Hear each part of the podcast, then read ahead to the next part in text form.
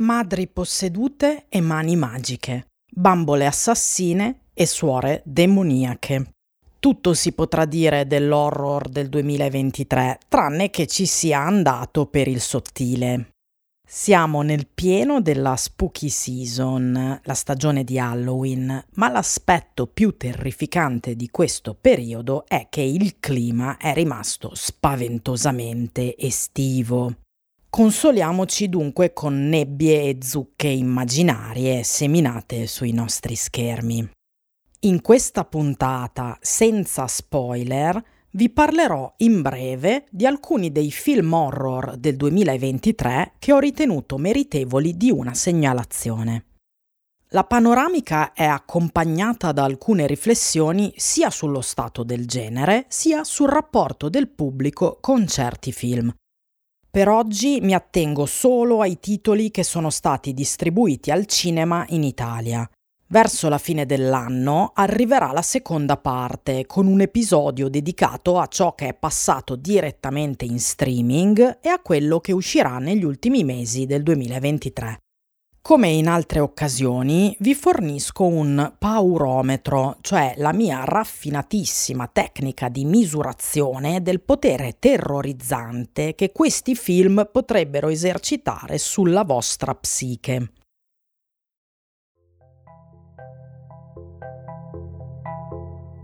Io sono Sara Mazzoni e questo è Attraverso lo schermo, il podcast che vi racconta come sono costruite le storie audiovisive di film e serie tv. Perdonatemi da subito se in questo episodio non troverete traccia proprio di quel film che vi è piaciuto tantissimo e che io per qualche ragione ho saltato. Magari non l'ho neanche visto, oppure è uno di quelli che ho tenuto da parte per la seconda puntata della rassegna. Vi ricordo infatti che in questo episodio considero solo i film che sono usciti in sala. Concettualmente, per me ha senso partire proprio da quelli che sono stati distribuiti nei cinema, perché l'horror sta andando davvero bene in quei luoghi, anche nel nostro paese. Ciò fa sperare che la sua distribuzione possa espandersi, visto che a oggi parecchi titoli anche di rilievo non arrivano mai da noi né al cinema né in streaming. Nonostante il buon dato economico, il 2023 nel complesso non è stata l'annata migliore per la qualità dell'horror. Invece, fino a pochissimo tempo fa, stavamo attraversando un periodo davvero variegato e vivace. Che cosa è successo? Ci sono parecchie spiegazioni diverse che si possono trovare. Per esempio, si può ipotizzare che durante e dopo la pandemia del 2020 sia diminuito il numero di progetti che entrano in produzione, un dato che però è da verificare. Negli ultimissimi anni poi abbiamo assistito anche a un arroccarsi su formule ripetute in modo troppo meccanico, un esempio su tutti, la banalizzazione di quello che è stato dispregiativamente chiamato elevated horror, di cui vi parlavo nella puntata numero 34 su Midsommar. Ma questo è un fenomeno abbastanza complesso su cui vorrei tornare dopo. Fatto sta che questa edizione dei migliori horror dell'anno non sarà molto elevated. In questa puntata vi parlo soprattutto di cose abbastanza mainstream, che possiamo definire generalmente dignitose, ma tra le quali c'è poco che abbia un approccio più sperimentale. Anzi, ciò che salta all'occhio è una certa omogeneità tra i film che hanno circolato nel 2023. Inizierei la panoramica con L'elefante nella stanza, e cioè il film che sta andando benissimo in sala nonostante gli sia stato appioppato un divieto ai minori di 18 anni dopo che era già stato distribuito. Sto parlando ovviamente di Talk to Me, l'horror più atteso del 2023, di cui abbiamo sentito parlare benissimo per mesi prima che finalmente arrivasse anche da noi, già carico di hype. È un film australiano diretto dai fratelli gemelli Danny e Michael Filippo. Negli Stati Uniti è stato distribuito dalla A24 Esce quindi con una sorta di bollino di qualità e di stranezza sulla scia di titoli importanti come quelli di Ari Aster, cioè gli horror più noti di questa casa di produzione e distribuzione.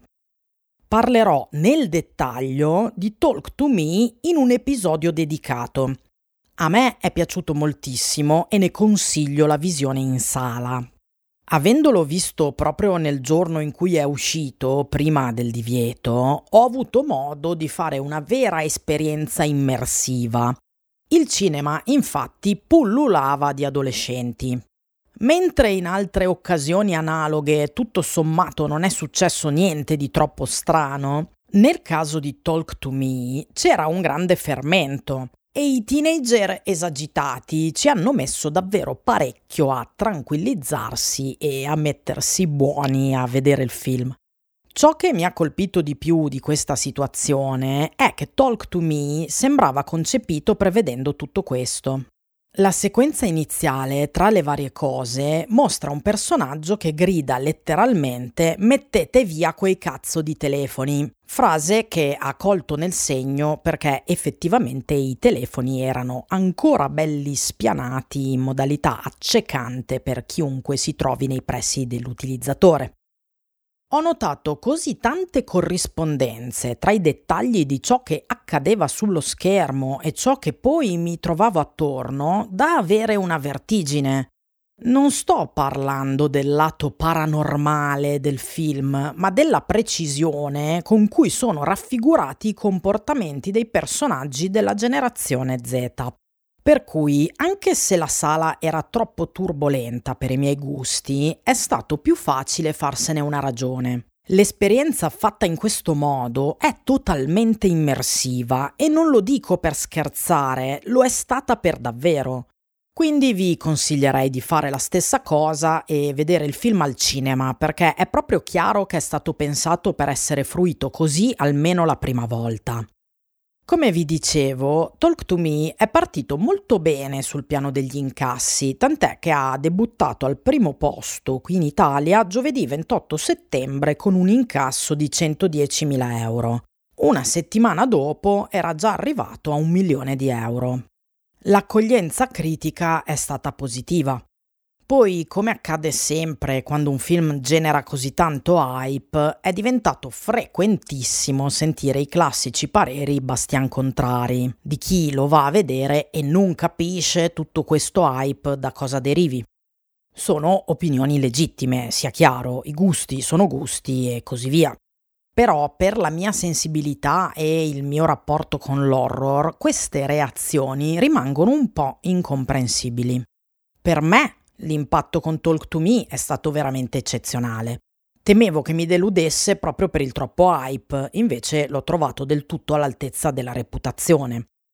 Uno degli elementi fondamentali è il modo con cui Talk to Me nel 2023 riesce a rilanciare un horror che è al tempo stesso ludico, commerciale e serializzabile come le saghe degli anni 90 ma al tempo stesso è insolitamente aggressivo sul lato del terrore puro. E non perché mostri chissà quali nefandezze o sia molto violento. Siamo lontani dal torture porn degli anni 2000, per dire.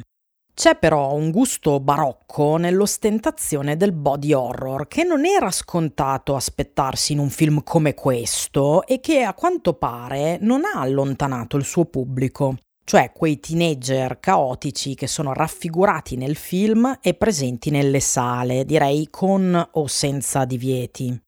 Questi aspetti vengono poco presi in considerazione quando si parla del film.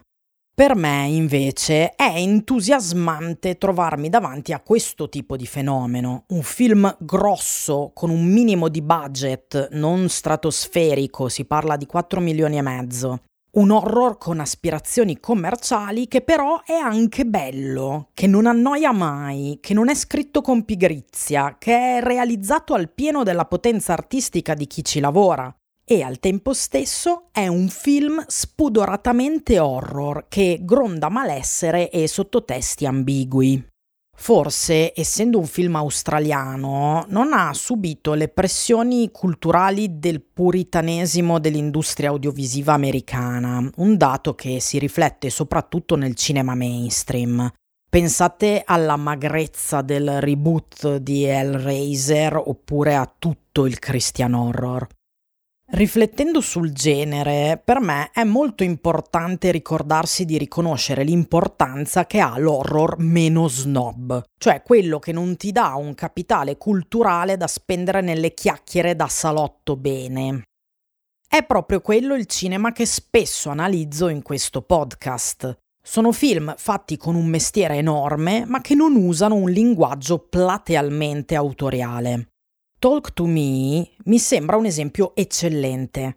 È diretto, fotografato, musicato e montato in una maniera straordinaria che analizzerò poi con calma nel suo spazio dedicato. Però continuo a leggere commenti social di gente che storce il naso perché non lo trova abbastanza A24, cioè tradotto in italiano non è abbastanza pretenzioso. Secondo me c'è ancora una certa difficoltà nell'accettare che un film che non ha il travestimento da festival sia comunque un film importante. Talk to Me poi usa tutto questo mestiere proprio per creare qualcosa di altamente serializzabile e se ci fate caso il cinema considerato d'autore raramente è serializzato. Nessuno si aspetta che esca Midsommar 2, la vendetta degli americani. Talk to Me, nel mio immaginario, rappresenterà per sempre proprio quella sala piena di persone giovanissime, entusiaste e alla fin fine forse anche un po' nervose. Il film fa paura e non si chiude di certo su una nota feel good. Come ho scritto su Instagram, Talk to Me è in dialogo stretto con opere di vario tipo.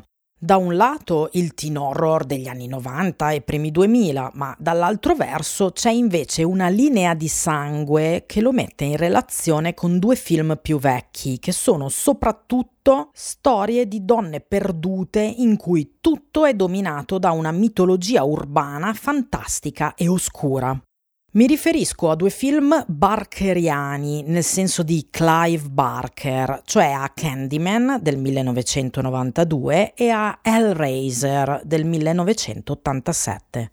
Di quest'ultimo ho parlato diffusamente nella puntata numero 17 del podcast, che vi consiglio se volete capire meglio il discorso. Le altre origini di Talk to Me per me sono da rintracciare in Hereditary e in Insidious, ma tutte queste cose le vedremo più avanti.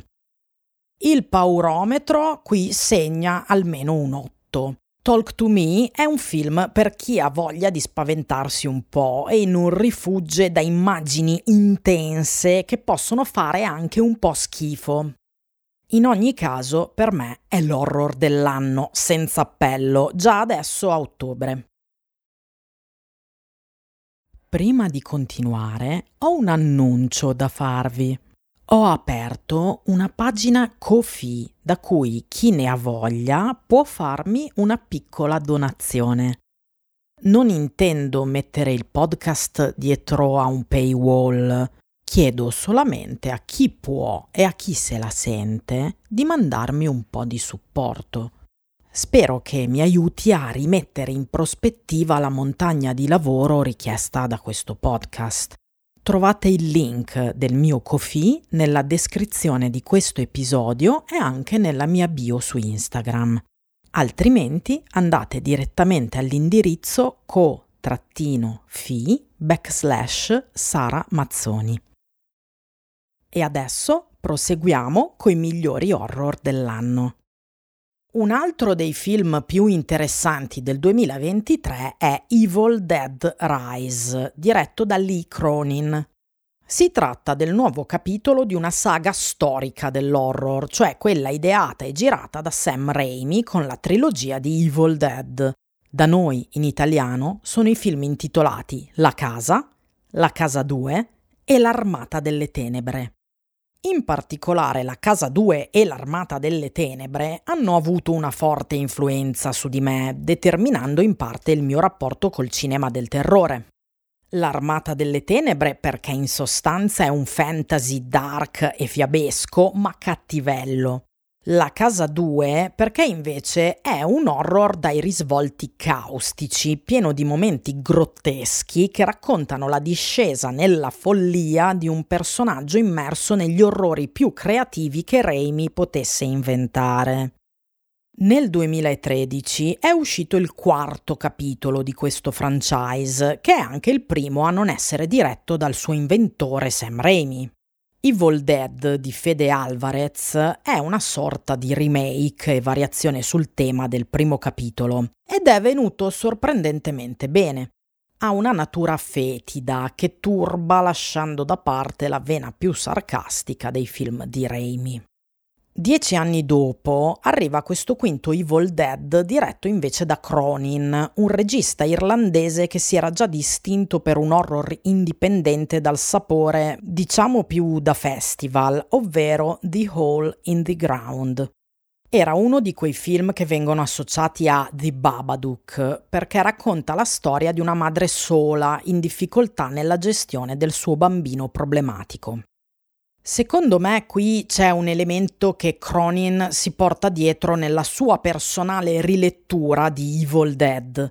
Le relazioni tra membri di una famiglia costruita attorno alla figura di una madre single costituiscono infatti la spina dorsale di questo film e anche il suo aspetto più riuscito.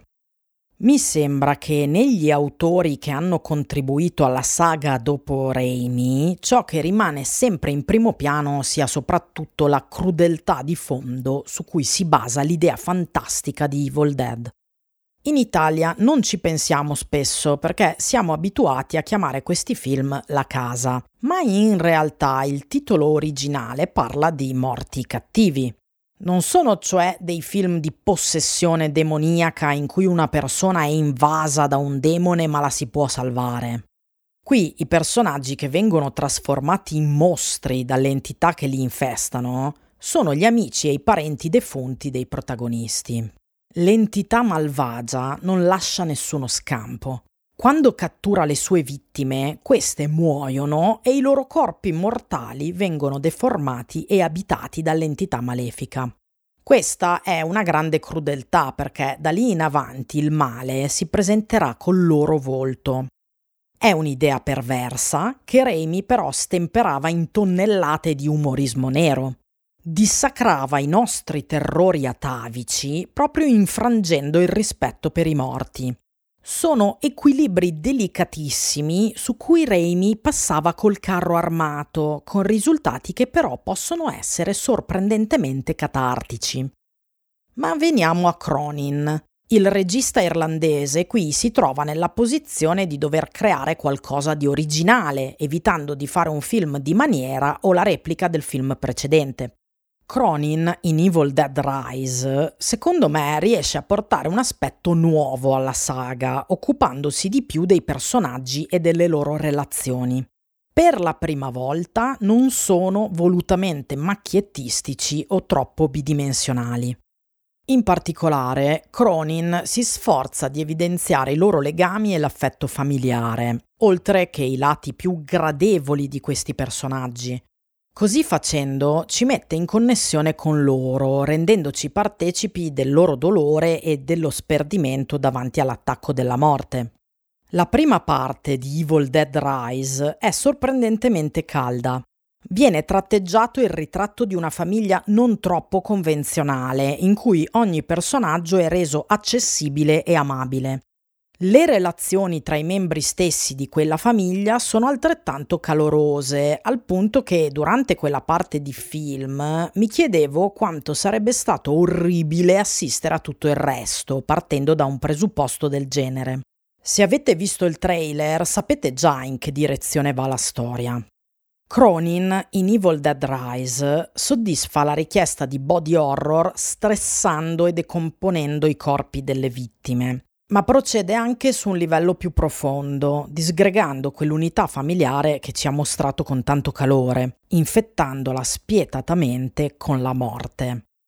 Evil Dead Rise è un film più serio rispetto alla trilogia originale, anche se non mancano i momenti assurdi e volutamente esagerati. Ci sono fiumi di gore e di splatter, quindi valutate se è qualcosa che vi può mettere a disagio prima di vederlo.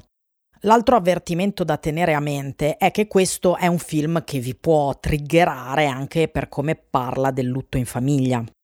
Quindi sul paurometro gli do un voto abbastanza alto, sul 7,5, in parte per il disgusto che provoca, ma anche per le corde intime che può toccare. Non è un horror leggero, maneggiatelo con cautela.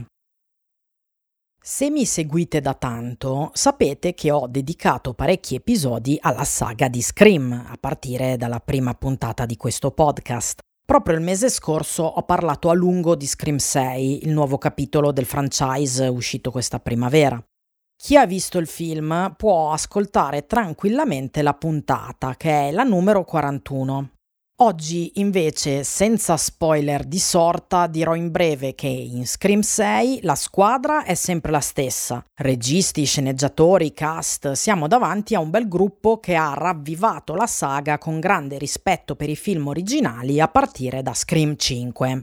Scream 6 conferma l'ottima qualità di questi sequel e contiene alcuni momenti di grande cinema, le parti horror sono tutte girate in modo impeccabile e con qualche idea creativa nuova. Come da tradizione, anche questo capitolo sa essere davvero over the top quando serve. Si potrà invece provare un po' di delusione per l'assenza di una riflessione significativa sull'andamento del cinema horror, Scream 6 non porta un grande contributo all'ironia metacinematografica della saga e si limita a battute per lo più autoreferenziali, che comunque hanno senso in un sesto capitolo.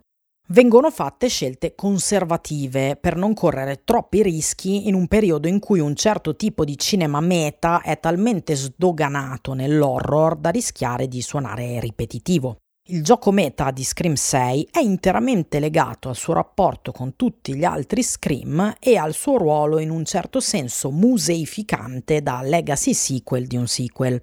Insomma, il film mi è piaciuto molto, però ha anche dei difetti. Ne ho già parlato e lo ribadisco anche qua, non mi ha fatto impazzire il modo in cui è realizzata la trama gialla.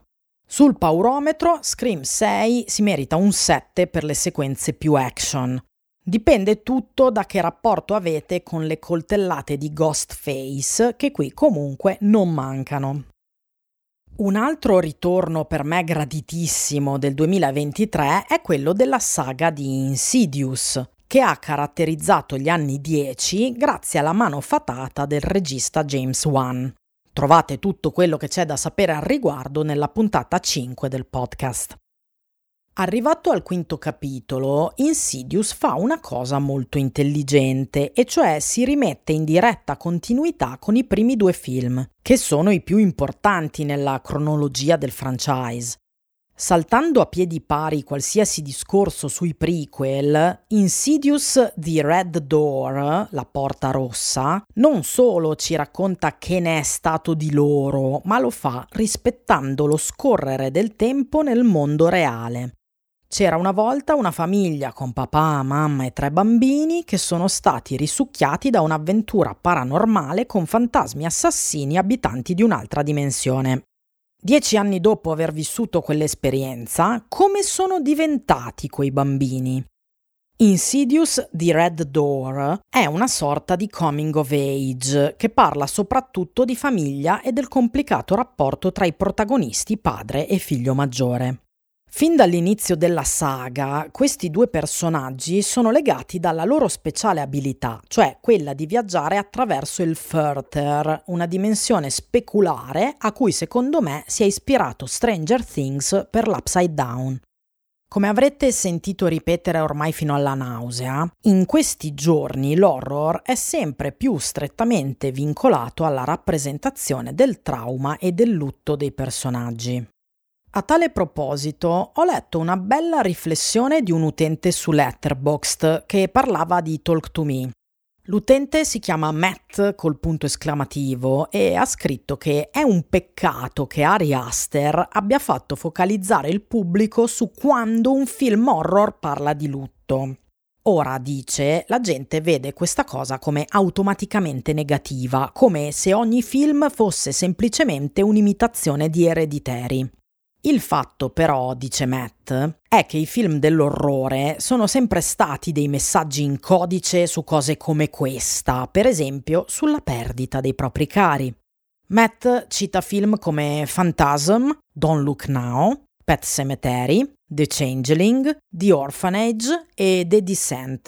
L'horror e il trauma sono inseparabili da sempre. Certo, ammette lo stesso Matt, ci sono stati innumerevoli tentativi poco spontanei in questi anni. Menziona Smile come esempio negativo, una critica con cui sono al 100% d'accordo.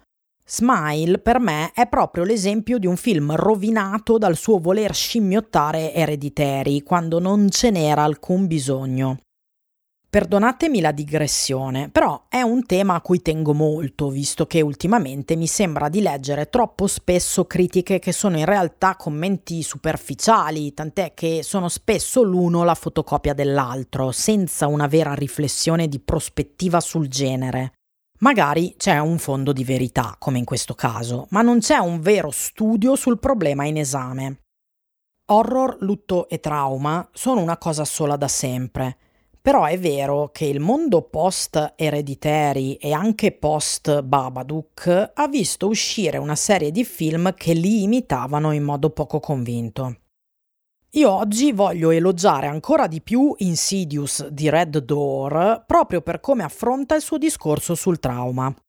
In questo Insidious non è che ci siano delle allegorie complicate, c'è uno sguardo molto realistico su cosa sarebbe lecito aspettarsi da un personaggio come Dalton, il bambino del primo film, una volta cresciuto. Insidious di Red Door richiama in causa alcuni degli eventi di quel capitolo che sono stati palesemente molto traumatici per Dalton. La metafora c'è, non è sottile e si trova nella premessa di Insidious di Red Door. Infatti in questo film scopriamo che sia Dalton sia suo padre hanno represso i ricordi dell'epoca facendosi ipnotizzare, per cui ora non hanno idea né di avere dei poteri paranormali né di aver vissuto un'esperienza terrificante. Chiaramente il passato represso si ripalesa in ogni modo possibile, come sappiamo bene che succede anche nella realtà. Insomma, la metafora è davvero così semplice e aderente ai fatti della saga. Padre e figlio traumatizzati, dieci anni dopo, se la devono ancora vedere con le loro questioni irrisolte e non sono preparati proprio per via di quel meccanismo di rimozione. In parte è anche un'operazione metacinematografica. Chiedendosi quanto vivere gli eventi di Insidious 1 possa avere deviato la mente di un bambino, di Red Door implicitamente occhieggia a quel pubblico ancora giovane che si ricorda del primo film come di un suo trauma infantile. Insidious di Red Door ci presenta Dalton come un tardo adolescente cupo e scazzato, quindi abbastanza normale, che sfoga le sue nevrosi nell'arte, ravvivando un bel cliché dell'horror di altri tempi, cioè quello del pittore pazzo e visionario attratto da forze oscure. A questo si aggiunge l'ambientazione universitaria che alleggerisce un po' il clima generale. Per me questo Insidious è perfettamente allineato ai film originali di James Wan. Il dramma familiare è sempre stato al centro della saga, rimane anche la sua dimensione più prettamente fantastica e dark di paranormale puro. Il film per me è molto gradevole, tutto costellato dai tipici jumpscare della saga, eseguiti con una competenza inattesa dall'esordio alla regia dell'attore Patrick Wilson, che nel film fa il padre. Sul paurometro in teoria segnerebbe poco, però dovete calcolare anche la presenza dei jump scare che sono abbastanza infartanti, per cui gli do comunque un 7 di avvertimento. E adesso passiamo a un sottogenere che a me non piace, ma che seguo e studio perché lo trovo comunque interessante. Tra i vari film che hanno avuto buoni risultati al box office internazionale, ce n'è uno che è andato particolarmente bene qui in Italia e non tanto a caso, direi. Sto parlando dell'Esorcista del Papa di Julius Avery. Un film a tratti assurdo che rappresenta per la Chiesa cattolica ciò che è stato il film di Barbie per la Mattel. Uno spottone che rivendica una nuova coolness, che ha cioè la funzione di svecchiare il marchio per le nuove generazioni. Con l'esorcista del Papa siamo nell'ambito del Christian Horror, quel filone che parla di possessione dal punto di vista dei funzionari che si occupano degli esorcismi. In questo caso viene messo in gioco niente meno che Padre Amort, cioè una persona realmente esistita, esorcista della diocesi di Roma, morto nel 2016. Guardando l'esorcista del Papa si ha la chiara sensazione di stare assistendo alla nascita di un franchise, confermato dagli incassi sopra le aspettative che il film ha portato a casa, e si sa se il film guadagna non si può evitare il sequel. Il film sembra più una premessa o un prologo che un primo capitolo. Serve a introdurre il personaggio di Padre Amort, che è il vero dunque del film. Anzi, della possessione in sé non sembra interessare davvero a nessuno.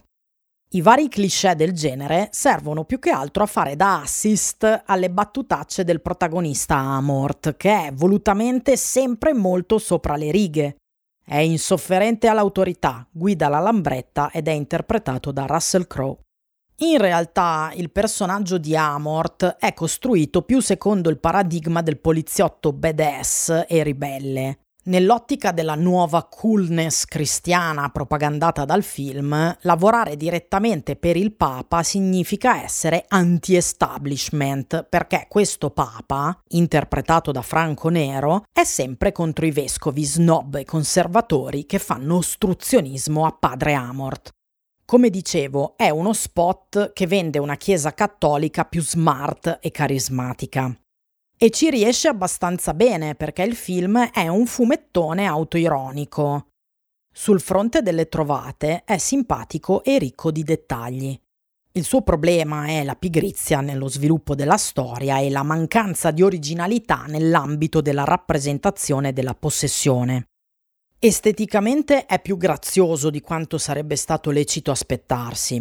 La fotografia è di gran lunga superiore a quella che si userebbe normalmente in un innocuo B-movie come questo.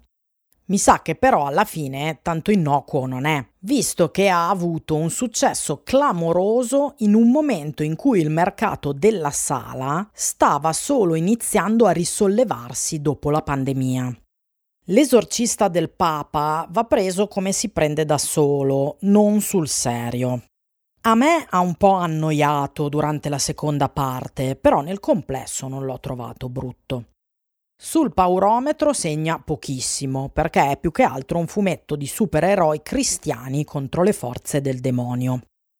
Parlando ancora di demoni e possessioni, il Christian Horror quest'anno è particolarmente attivo, tant'è che è uscito l'ennesimo film dell'universo narrativo di The Conjuring, ovvero The Nun 2, un sequel del film che parla del demone Valak, che ha il vezzo di presentarsi come una suora terrificante. Questa volta la regia è stata affidata a Michael Chavez, che si era già occupato di altri due film del franchise. Se vi sembra strano sentire parlare di The Nun in una puntata sui migliori horror dell'anno, avete ragione. Come dicevo prima, il 2023 è stato veramente avaro sul fronte degli horror, nel senso che è uscita parecchia roba, ma è tutta molto media. Visti i presupposti, però, il fatto che anche Nun 2 sia un film mid è tutto sommato un buon risultato. Il capitolo precedente non era di certo uno dei migliori del franchise. Come il resto della saga, anche Nun 2 è un film in costume, visto che tutto il Conjuring verse è ambientato nel periodo tra gli anni 50 e 80. con i The Nun siamo proprio agli albori della vicenda, essendo questi film una sorta di prequel alla sottotrama che riguarda Lorraine Warren e Valak in The Conjuring 2. Lo dico subito, Nun 2 non è un film eccezionale, ma ne volevo comunque parlare perché a mio parere Michael Chavez non è un cattivo regista. È capace nella resa visiva del terrore. Le sue sequenze horror sono girate con qualche idea e fino a un certo punto si potrebbe persino dire che questo sia un film elegante, un concetto che credo risultasse impensabile se associato a Dinan. Persino la cristianissima mitologia sfoderata per questo capitolo non sarebbe male. In questo caso sono chiamati in causa gli occhi di Santa Lucia, quella parte però è appena accennata in fugaci ma suggestive visioni di pagani che si accaniscono sulla santa. C'è una chiara parentela tra il personaggio della protagonista suora Irene e Lorraine Warren, a partire dal fatto che sono due sorelle a interpretarle, cioè Taissa e Vera Farmiga. Il collegamento non è esplicito, ma il personaggio di Irene è costruito con grandi somiglianze, tant'è che non sarebbe un grosso shock scoprire che si tratta di una parente di Lorraine Warren. Infatti entrambe hanno più o meno gli stessi poteri legati alla visione, in coerenza col motivo di Santa Lucia e dei suoi occhi. Suora Irene, come Lorraine, è in contatto con un altro mondo attraverso la sua particolare forma di vista. Non a caso, questo è un tema su cui si insisteva moltissimo anche nel precedente film di Chavez, cioè il terzo Conjuring, quasi interamente dedicato a Lorraine.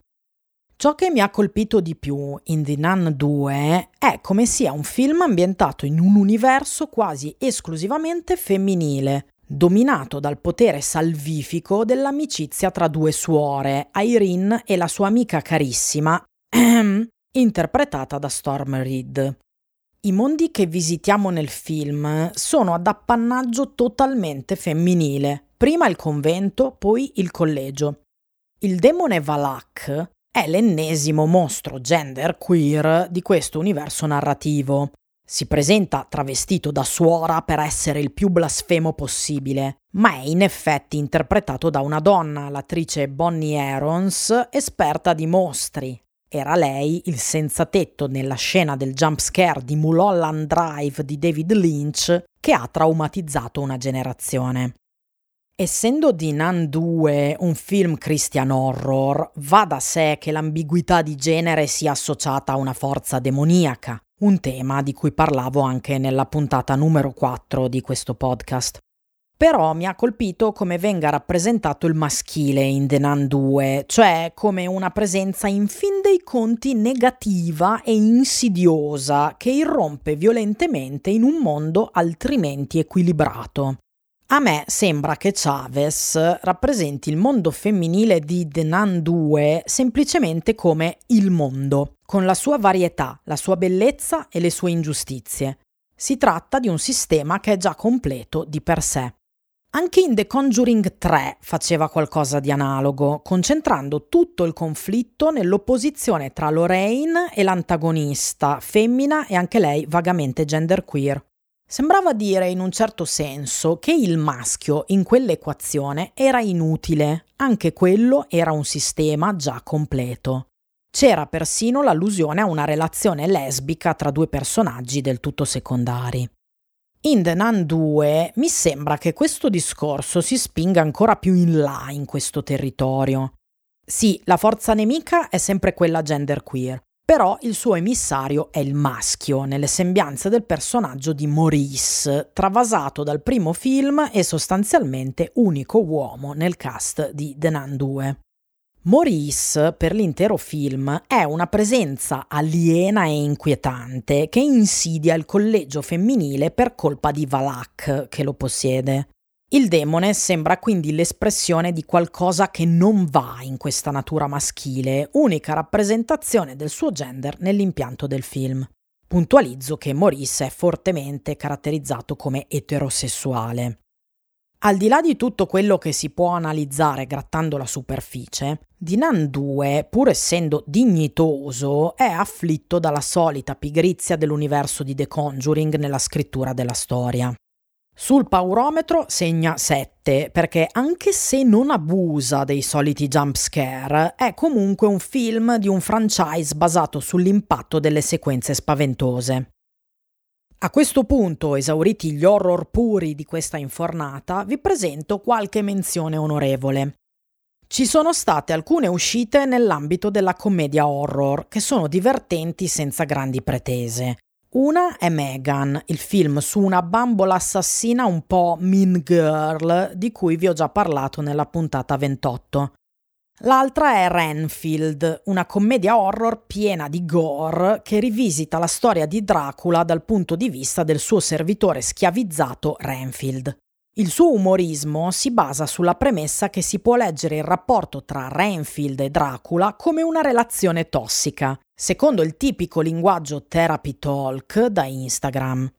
È una gag innocua e pop, Funziona, è realizzata in modo adeguato e strappa per davvero qualche risata, anche se il grosso è già spoilerato dal trailer. Lo stile del film è quell'action altrettanto poppettaro di maniera e forse ormai un po' vecchiotto. A sgonfiare un po' tutta la faccenda c'è una sottotrama con Acquafina che fa la poliziotta, però ribadisco che l'impianto comedy funziona. Uno degli elementi più significativi del film è nell'interpretazione di Nicolas Cage nei panni di Dracula. Nel complesso, Renfield a me è sembrato un prodotto più televisivo che cinematografico per il tipo di humor e la gestione delle trame. C'è poi una terza commedia degna di menzione, cioè Totally Killer, appena uscita su Prime, di cui magari discuterò meglio nella puntata dedicata allo streaming. Intanto sappiate che è una commedia slasher che fa il verso a ritorno al futuro. Tutti e tre questi film sul paurometro segnano un punteggio bassissimo perché sono principalmente commedie e sono prodotte per un pubblico ampio. Fate attenzione solo al gore in Renfield perché abbonda. Un'altra menzione onorevolissima va a un film che non è esattamente un horror, ma un giallo gotico con una piccola storia di fantasmi. Sto parlando del nuovo capitolo del Poirot diretto e interpretato da Kenneth Branagh, ovvero Assassinio a Venezia. Questo senza dubbio è un film di Halloween, ambientato il 31 ottobre e tratto da un romanzo di Agatha Christie che si intitolava proprio Halloween Party del 1969. In Italia è stato pubblicato col titolo Poirot e la strage degli innocenti. Il film Assassinio a Venezia ne rielabora le premesse e l'ambientazione, spostando tutto dalla campagna inglese alla Venezia del titolo. Il gotico che ne deriva è piuttosto semplice, tutto ambientato nelle stanze di un palazzo antico, dall'aria un po' decadente, che la leggenda vuole infestato dai fantasmi dei bambini morti durante la peste. C'è una medium coinvolta e nonostante lo scetticismo da debunker di Poirot, alla fine anche il detective ha la sensazione che ci sia qualcosa di insondabile che agisce nel palazzo. Gli adattamenti di Brana sono volutamente convenzionali, privi di pretese postmoderne o voglia di cambiare troppo le carte in tavola. È il loro bello, si potrebbe dire, e infatti qui in Italia e in generale in Europa il box office ha ampiamente premiato Assassinio a Venezia, che invece va meno bene negli Stati Uniti, dove Agatha Christie forse non è altrettanto popolare. Qui da noi invece sta ancora portando a casa ottimi risultati nonostante sia in programmazione da settimane. Il giallo in sé mi è parso particolarmente semplice e diretto, anche un po' troppo telefonato, con gli indizi messi molto in evidenza, ma almeno dà al pubblico la soddisfazione di indovinare. L'ho visto doppiato e sospetto che lo avrei apprezzato di più in lingua originale. Sul paurometro segna quasi zero, perché comunque alla fine è un giallo relativamente confortevole nonostante le atmosfere tetre. Ultimissima segnalazione, tre titoli che non ho recensito in questo episodio perché non mi sono piaciuti molto. Sono The Boogeyman di Matter e l'ultimo di Shyamalan, cioè Bussano alla porta. Li ho trovati tutti e tre troppo deboli anche per una menzione in quest'annata un po' triste. Per questa puntata mi fermo qui. Vi parlerò ancora dei film del 2023 più avanti, cercando di recuperare ciò che qui manca, come per esempio Piggy, un film spagnolo dell'anno scorso che ha avuto una microscopica distribuzione in sala qui da noi. Al cinema in questi giorni ci sono il nuovo sequel dell'Esorcista e l'indie intitolato Sick of Myself. Se sarà il caso, li aggiungerò all'episodio sullo streaming. Stesso discorso per So X, cioè So decimo, che uscirà a fine mese. Come sempre vi ringrazio sia per l'ascolto sia per le condivisioni sui social che aiutano il podcast a circolare. Se vi piace la puntata e ne avete voglia, consigliatela ai vostri amici.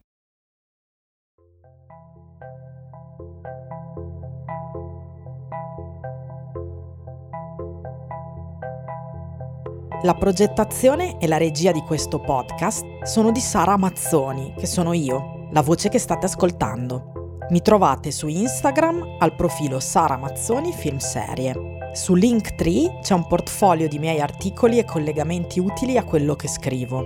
Trovarlo è facilissimo, basta che digitate in un motore di ricerca le parole Sara Mazzoni Linktree. Vi ringrazio per avermi ascoltato, ci ritroveremo presto attraverso lo schermo.